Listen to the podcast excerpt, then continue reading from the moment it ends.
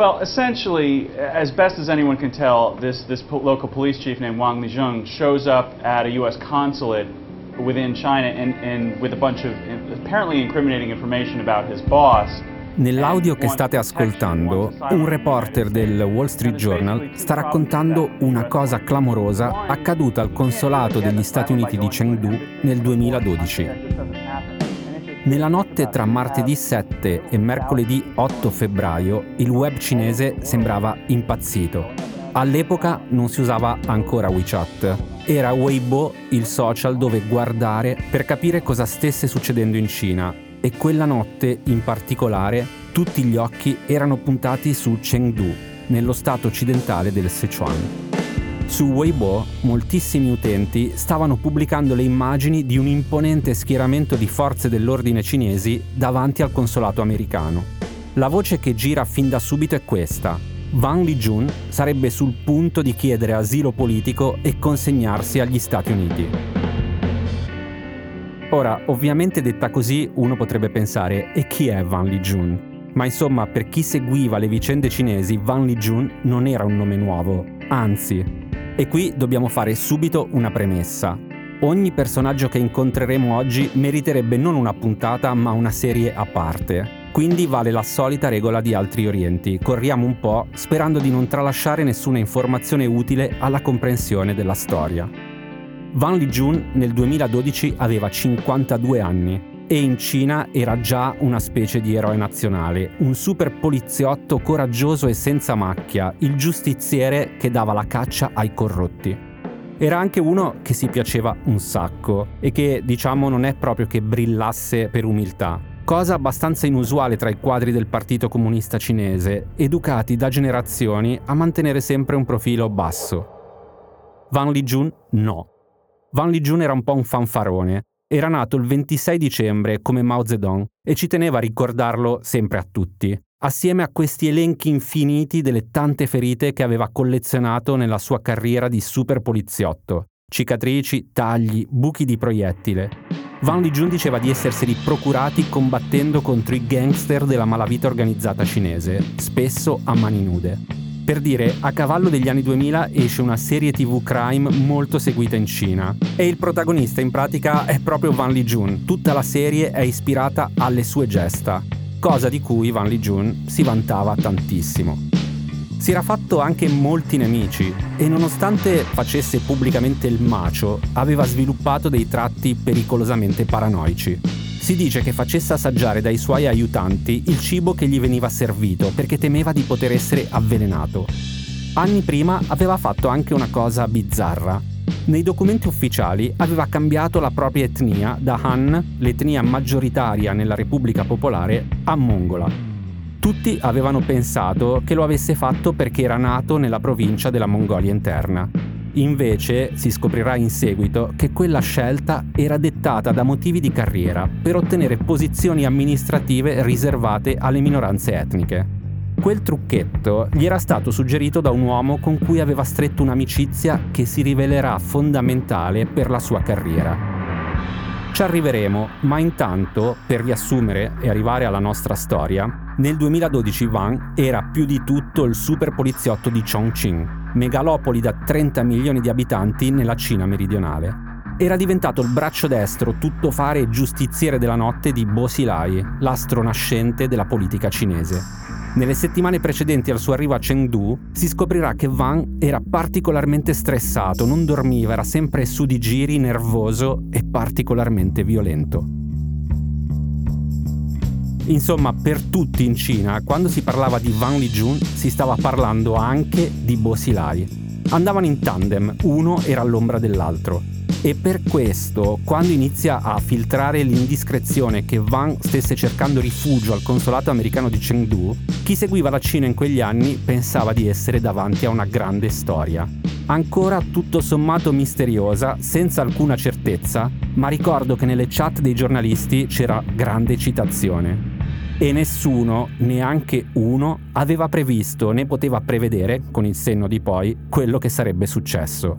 Non si stava per consumare solo una grande storia, Si stava per consumare il più clamoroso scandalo politico dalla nascita della Repubblica Popolare Cinese nel 1949. Sono Simone Pieranni e questo è Altri Orienti, un podcast di Cora Media. Ogni settimana vi raccontiamo cosa succede in Asia e come cambia un continente che determinerà anche il nostro futuro.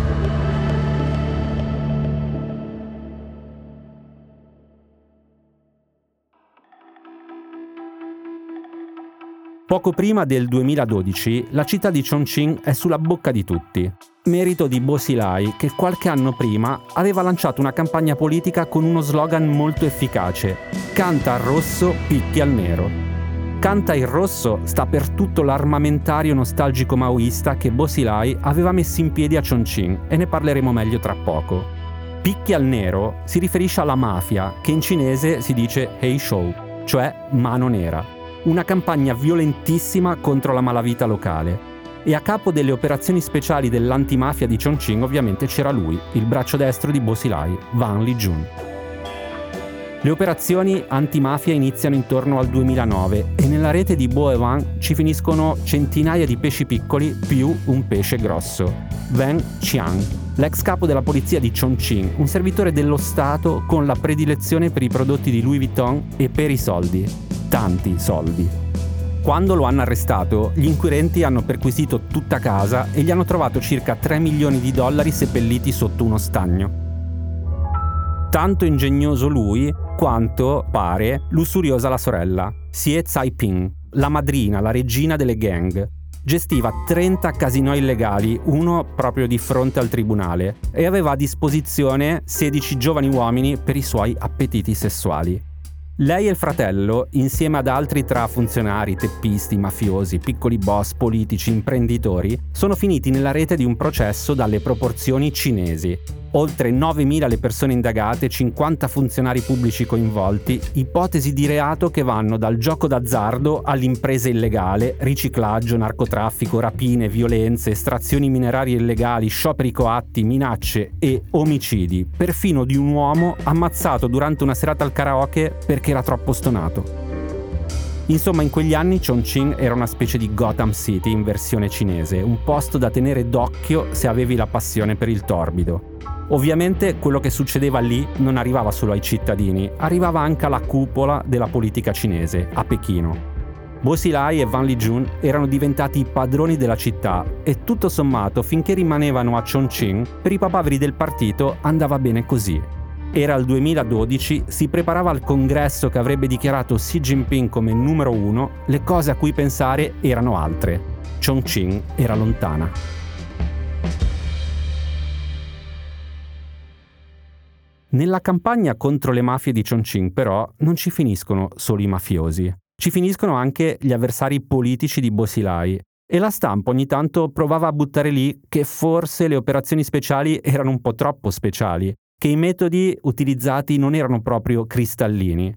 Ma i risultati arrivano, Bosilai diventa sempre più popolare e Van Lijun gode della sua fama nazionale per dare sfogo a tutto il suo potenziale. Ora lasciamo un attimo Van Lijun da parte e concentriamoci meglio su Bo Xilai, l'enfant prodige della politica cinese dei primi anni 2000. Bo Xilai è quello che in Cina viene chiamato principino, proprio come Xi Jinping. Sono i figli dei protagonisti della guerra civile in cui a metà del secolo scorso il Partito Comunista ha sconfitto i nazionalisti. Bo poi non è proprio un principino qualunque, è figlio di Bo, uno degli otto immortali, cioè gli otto leader del partito più importanti del Novecento. Insomma, il padre di Bo Xilai è una leggenda, un eroe nazionale, ma suo figlio sembra un principino anomalo.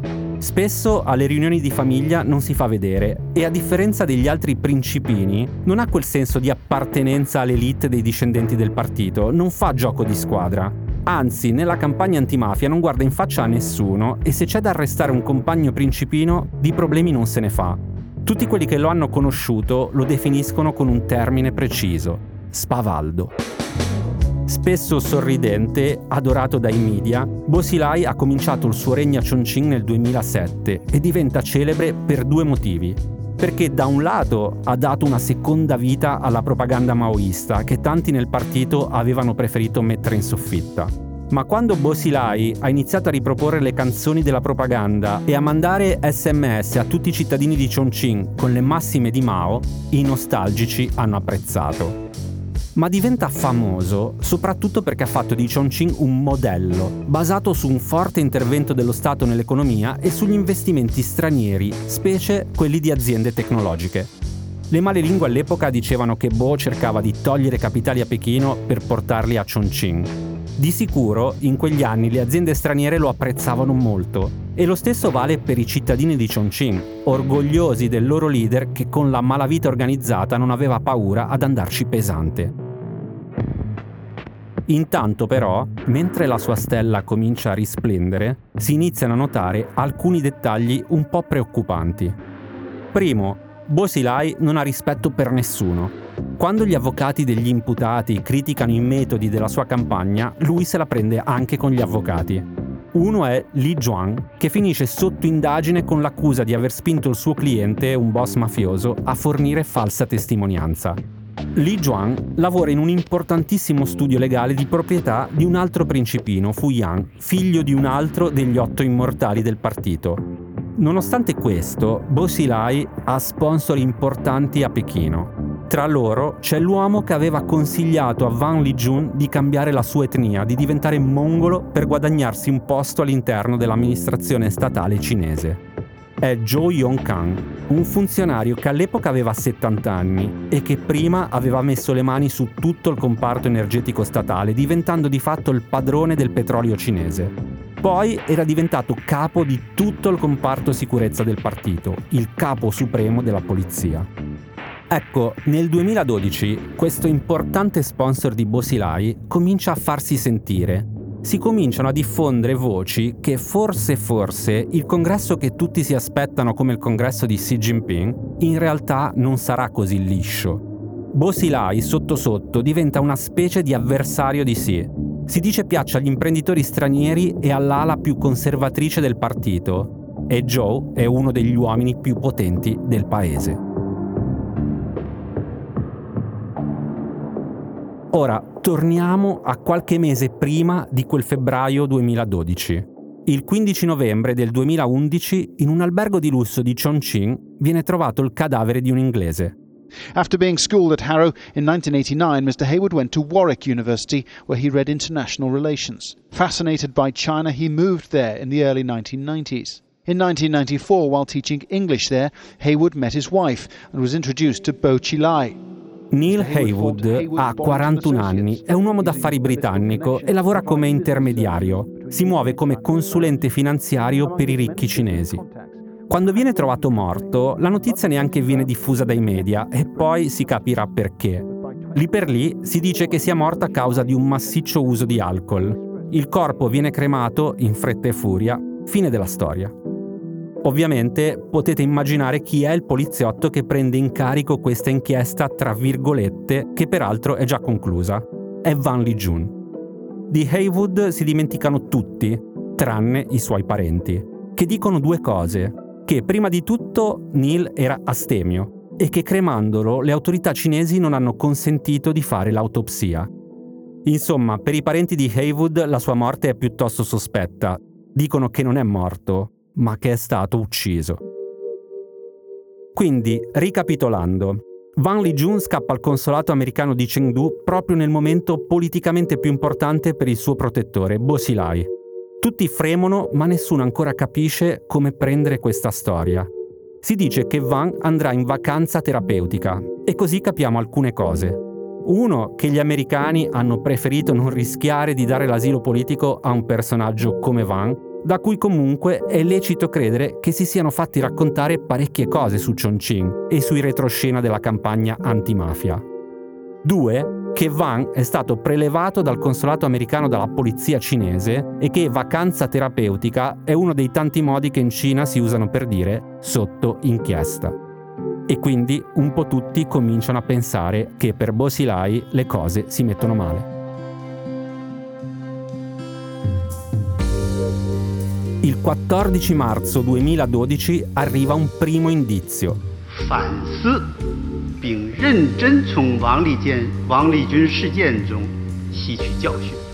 Nel suo discorso all'Assemblea nazionale, l'allora premier Wen Jiabao tuona contro i personalismi e contro quanto stava accadendo a Chongqing. Lo fa in un momento solenne, durante la conferenza stampa che conclude la sessione annuale di quanto più simile la Cina ha ad un Parlamento. Le parole di Wen Jiabao suonano come le campane a morto per Bo Xilai.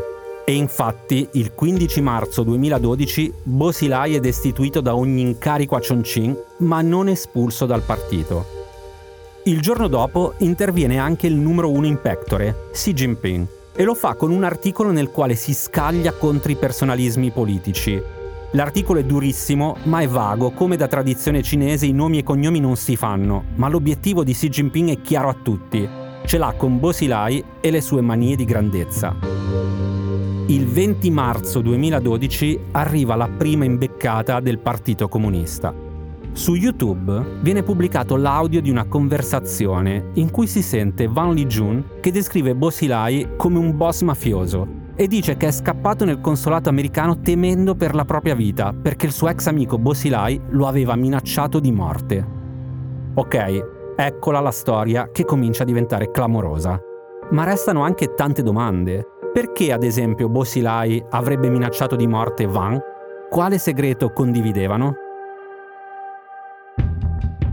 22 marzo 2012. La situazione sembra ormai sfuggire di mano al partito. Si diffonde questa notizia.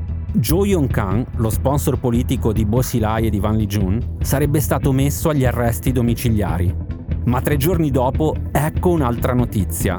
Il 25 marzo 2012 il governo inglese chiede alla Cina di aprire un'inchiesta sulla morte di Neil Haywood. Il Wall Street Journal è il primo media a ipotizzare che la fuga di Van Lijun nel consolato americano e la morte misteriosa di Haywood siano collegate.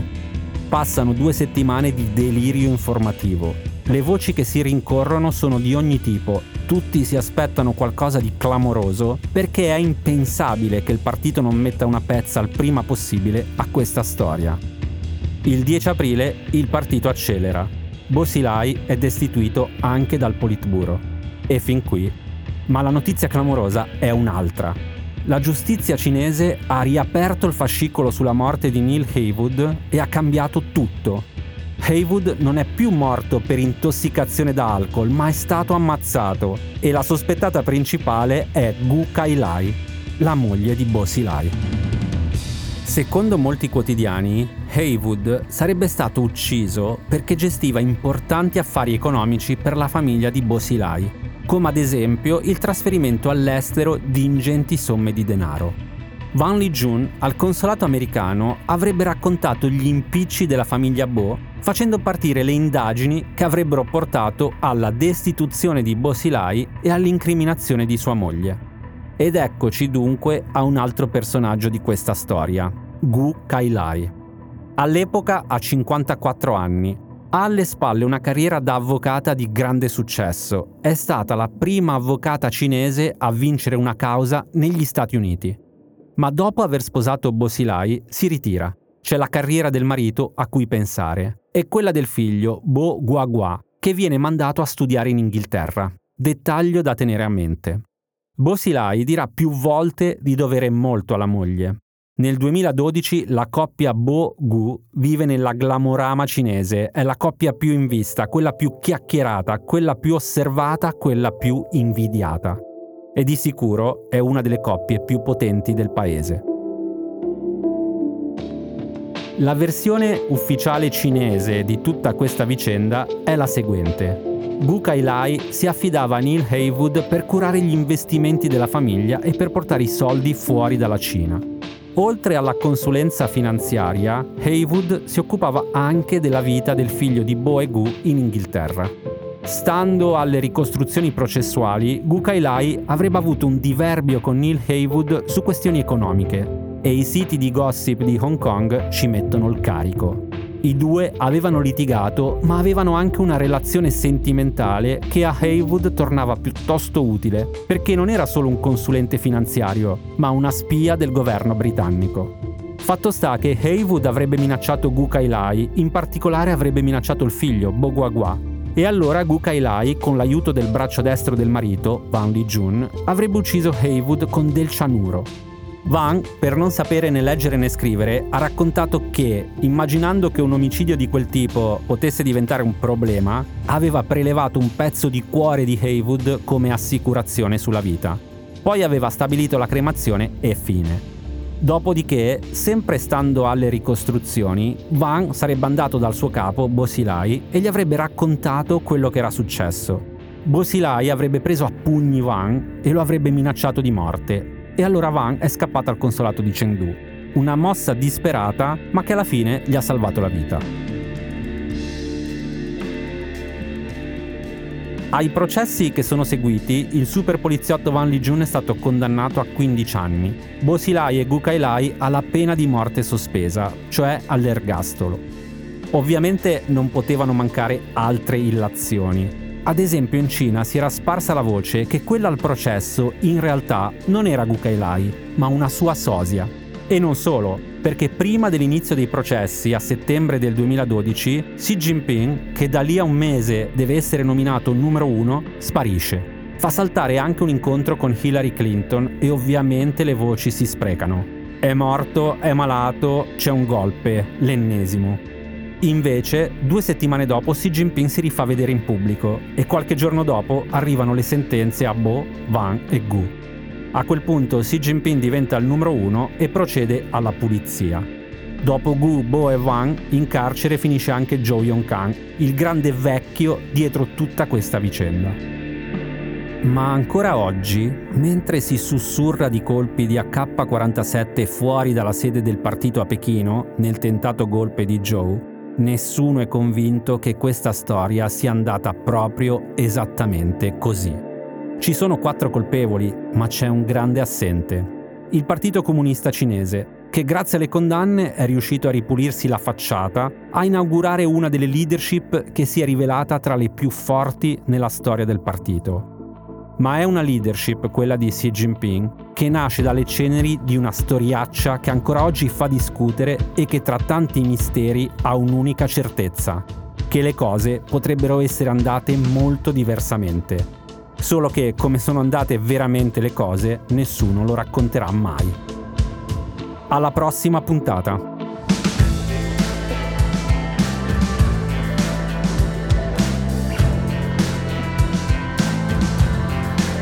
Altri Orienti è un podcast di Cora News prodotto da Cora Media, scritto da Simone Pieranni e Matteo Miavaldi. La cura editoriale è di Francesca Milano. La supervisione del suono e della musica è di Luca Micheli.